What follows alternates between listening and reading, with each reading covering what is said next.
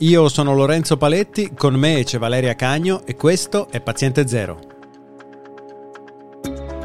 Oggi parliamo di passaporto vaccinale. Mentre l'Europa cerca di trovare una soluzione condivisa che permetta con sicurezza di varcare i confini nazionali, anche in Italia è stata avanzata l'idea di utilizzare un passaporto consegnato ai vaccinati per potersi muovere liberamente. Ma è giusto svantaggiare chi è, ancora in attesa per il vaccino? Ne parliamo con Laura Palazzani, ordinario di filosofia del diritto all'Università LUMSA di Roma. Oggi è il 28 aprile 2021.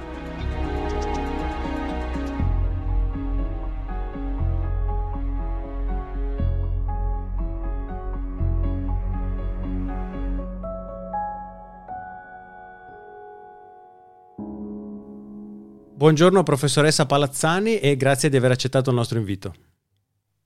Buongiorno a lei. Ci può spiegare come funziona il pass approvato nel decreto della scorsa settimana?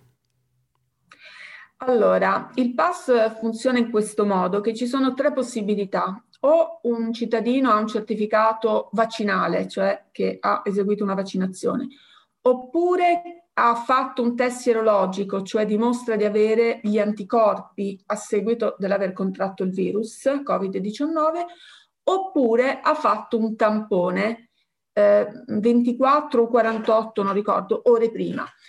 Con una di queste tre opzioni, il cittadino italiano può andare dalle zone gialle alle zone arancioni e rosse senza quei requisiti che ci sono oggi, perché oggi si può andare in queste zone solo a condizione di avere ragioni di salute, di lavoro o di necessità. Chi invece fosse dotato di una di queste tre possibilità può liberamente muoversi in Italia e può anche andare all'estero, mm, può anche eh, diciamo partire per l'estero, non avendo l'obbligo rientrando di una quarantena. Quindi sostanzialmente è uno strumento per agevolare il movimento, la libertà di movimento. E gli altri stati dell'Europa stanno mettendo in campo soluzioni simili? Guardi, in questo momento ci sono tante iniziative diverse, eterogenee in Europa e anche fuori dall'Europa. Però in Europa avevano già preannunciato una cosa molto simile in Grecia, in Spagna, in Belgio. Eh, L'Inghilterra era quella un pochino più restia al passaporto vaccinale.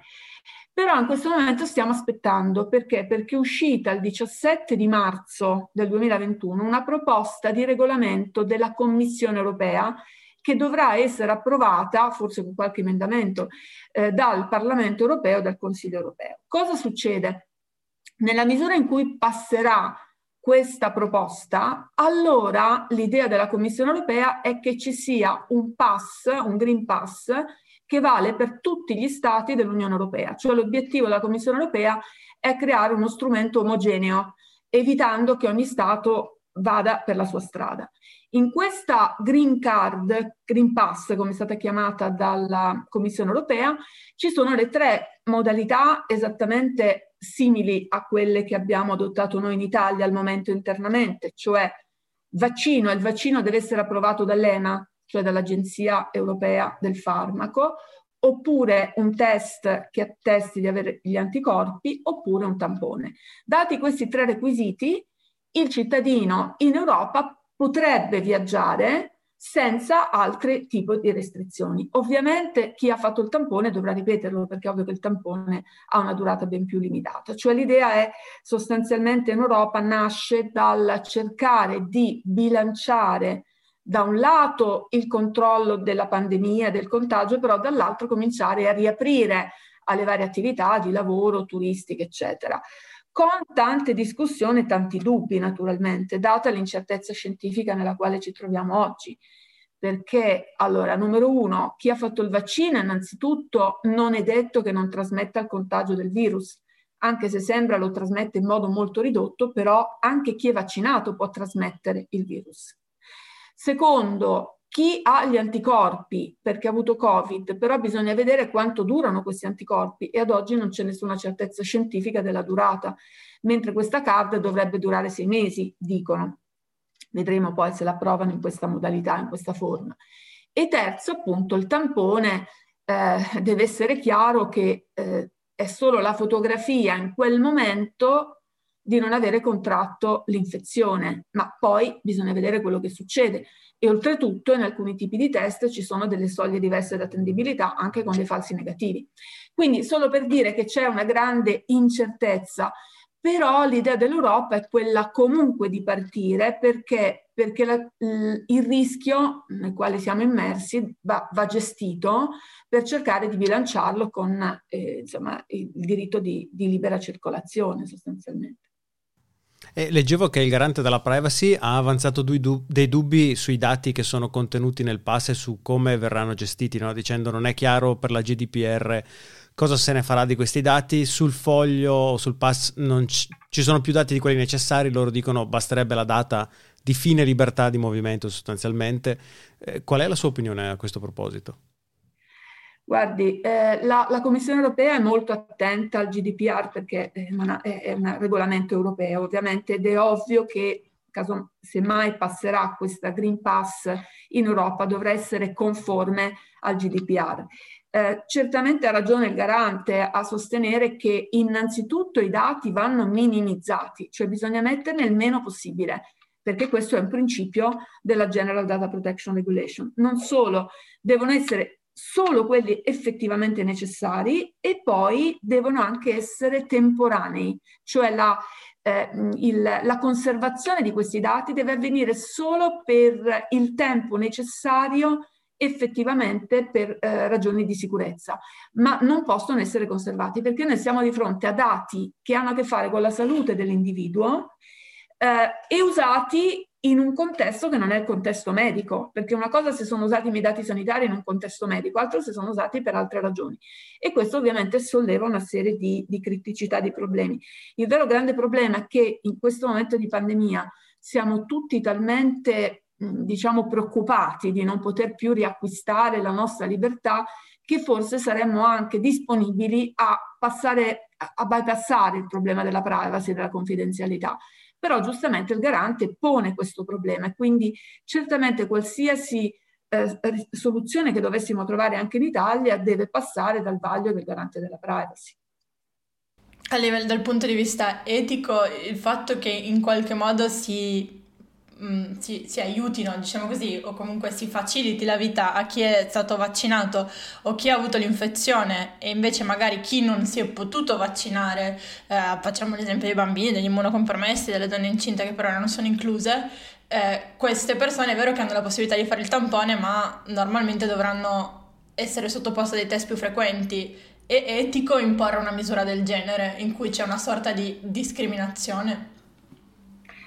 Eh, guardi, comunque ci si muove, c'è una discriminazione, perché come lei ha detto giustamente, c'è una discriminazione tra chi è vaccinato e chi non è ancora vaccinato, peraltro non abbiamo i vaccini per tutti, dobbiamo aspettare comunque per tutti quelli che vogliono vaccinarsi, ancora non si possono vaccinare, quindi questo ovviamente è una discriminazione eh, per chi non può vaccinarsi perché magari per ragioni mediche non lo può fare, per chi eh, come appunto diceva, i bambini o anche le donne incinte non hanno ancora avuto eh, una sperimentazione di un vaccino per cui non lo possono fare, quindi loro sono discriminati.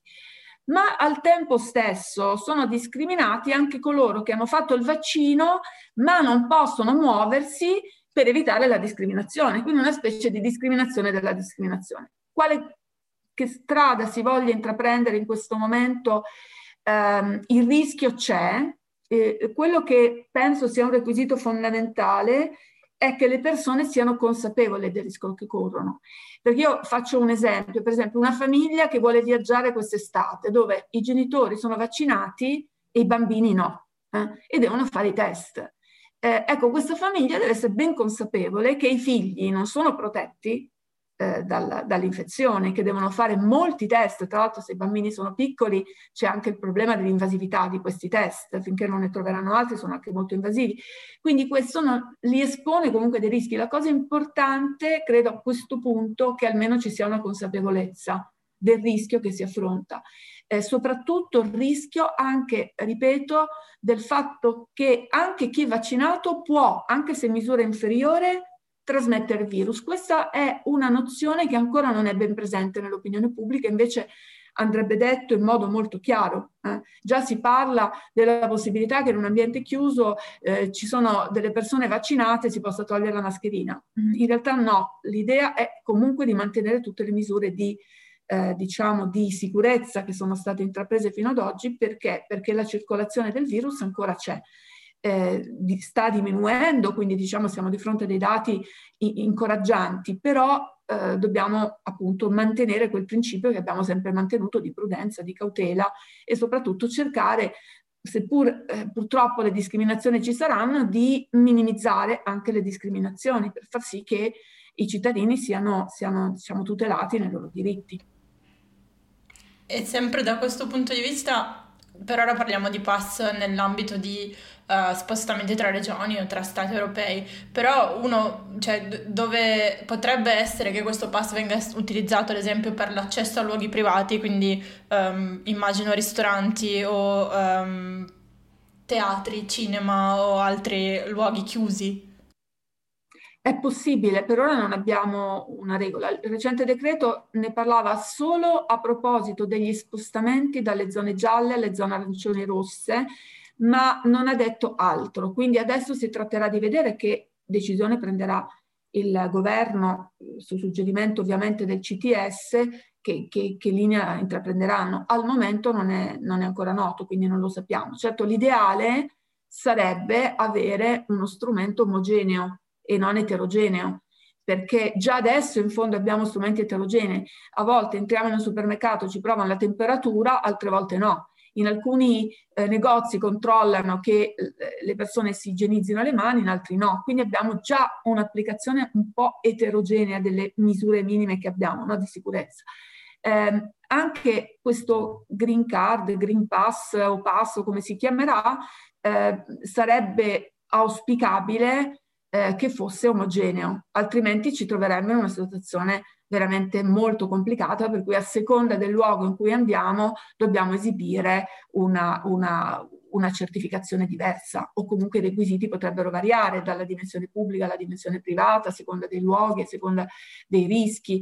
L'ideale sarebbe invece una, una, un pass unico, omogeneo, che valga per tutti i luoghi, insomma, per tutti i servizi, per tutti gli accessi. E per cambiare discorso invece, lei poco fa parlava di ma- mascherine, quindi mi è venuto in mente, non posso fare a meno di farle questa domanda, qual è il suo parere riguardo le limitazioni che ci vengono imposte in merito a eh, orario di coprifuoco e indossare la mascherina all'aperto? Sì, ehm, dal mio punto di vista ehm, io sono molto osservante di quello che eh, dice la scienza e se in questo momento il Comitato Tecnico Scientifico ha orientato il governo ad una decisione di prudenza, io penso che valga la pena osservare questa, questa condizione di prudenza. Bilancia, c'è un bilanciamento tra la libertà di movimento che ovviamente è auspicabile e assolutamente comprensibile che ci sia una pressione in quella direzione, però dall'altro lato il limite del contagio in questo momento è fondamentale. Oltretutto i vaccini stanno aumentando le vaccinazioni considerevolmente, quindi eh, sicuramente probabilmente in settimane o forse mesi potremo concederci molta più libertà. Eh, bisogna avere un po' di pazienza. È chiaro che tanti mesi che siamo in questa situazione, di questo difficile bilanciamento, ma capisco anche che chi deve prendere delle decisioni sulla base dei dati scientifici sono sempre decisioni molto difficili con il rischio sempre di scontentare qualcuno, perché da un lato queste eh, aperture recenti hanno scontentato alcuni virologi, alcuni scienziati, eh, dall'altro hanno scontentato chi invece premeva per maggiori aperture. Quindi questo difficile equilibrio, bilanciamento ehm, è, molto, è molto difficile da, da, decidere, molto faticoso. Quindi dal mio, io sono tendenzialmente osservante eh, di quello che dicono gli scienziati, perché penso che in questo momento sia importante una prudenza. L'uso della mascherina all'aperto? Assolutamente sì. Io per esempio sono, ho fatto la prima dose di vaccino, aspetto la seconda, ma osservo assolutamente all'interno e all'esterno la mascherina, non, non, mi pare che sia una limitazione della mia libertà e sembra anche che consentire di togliere la mascherina all'aperto, per esempio ai vaccinati, sarebbe assolutamente rischioso. Come facciamo a controllare se uno è vaccinato o se non è vaccinato? E poi, ripeto ancora, anche i vaccinati possono, seppur in forma ridotta, trasmettere il contagio. Quindi io penso che sia un, una limitazione della nostra libertà, ma che abbia un senso, abbia un significato e noi ne dobbiamo essere consapevoli, dobbiamo essere responsabili, perché il tutto si gioca sulla responsabilità dei cittadini. Questo è stato ripetuto in tutti i modi ed è così. Una responsabilità nei confronti della nostra salute, ma anche una responsabilità nei confronti degli altri, della società. E quindi penso che sia, che sia giusto osservare queste, queste limitazioni. Grazie mille, professoressa Palazzani. Prima di lasciarvi vi rubo 30 secondi per un annuncio. Questa settimana è uscito il mio nuovo libro, La prova autopsia di un alieno. Lo scorso anno ho lanciato con Audible un podcast che racconta la vicenda dell'autopsia aliena di Ray Santilli. Il video in bianco e nero distribuito nel 1995 e si dice girato nel 1947 in cui si vedrebbero due medici esaminare il corpo di un alieno caduto a Roswell. Quel video è la prova che non siamo soli in questo universo oppure è la più grande truffa di sempre? Il libro è il resoconto completo della vicenda con centinaia di reperti tra fotografie, mappe, articoli di giornale e documenti originali. Lo trovate su Amazon. La prova autopsia di un alieno. Ci trovate su Twitter come at paziente0pod, sempre su Twitter siamo Valeria Cagno e Lorenzo Paletti. Se avete domande ci potete scrivere a info-paziente0.net oppure inviarci un vocale su www.paziente0.net. Noi ci sentiamo al prossimo episodio di Paziente Zero.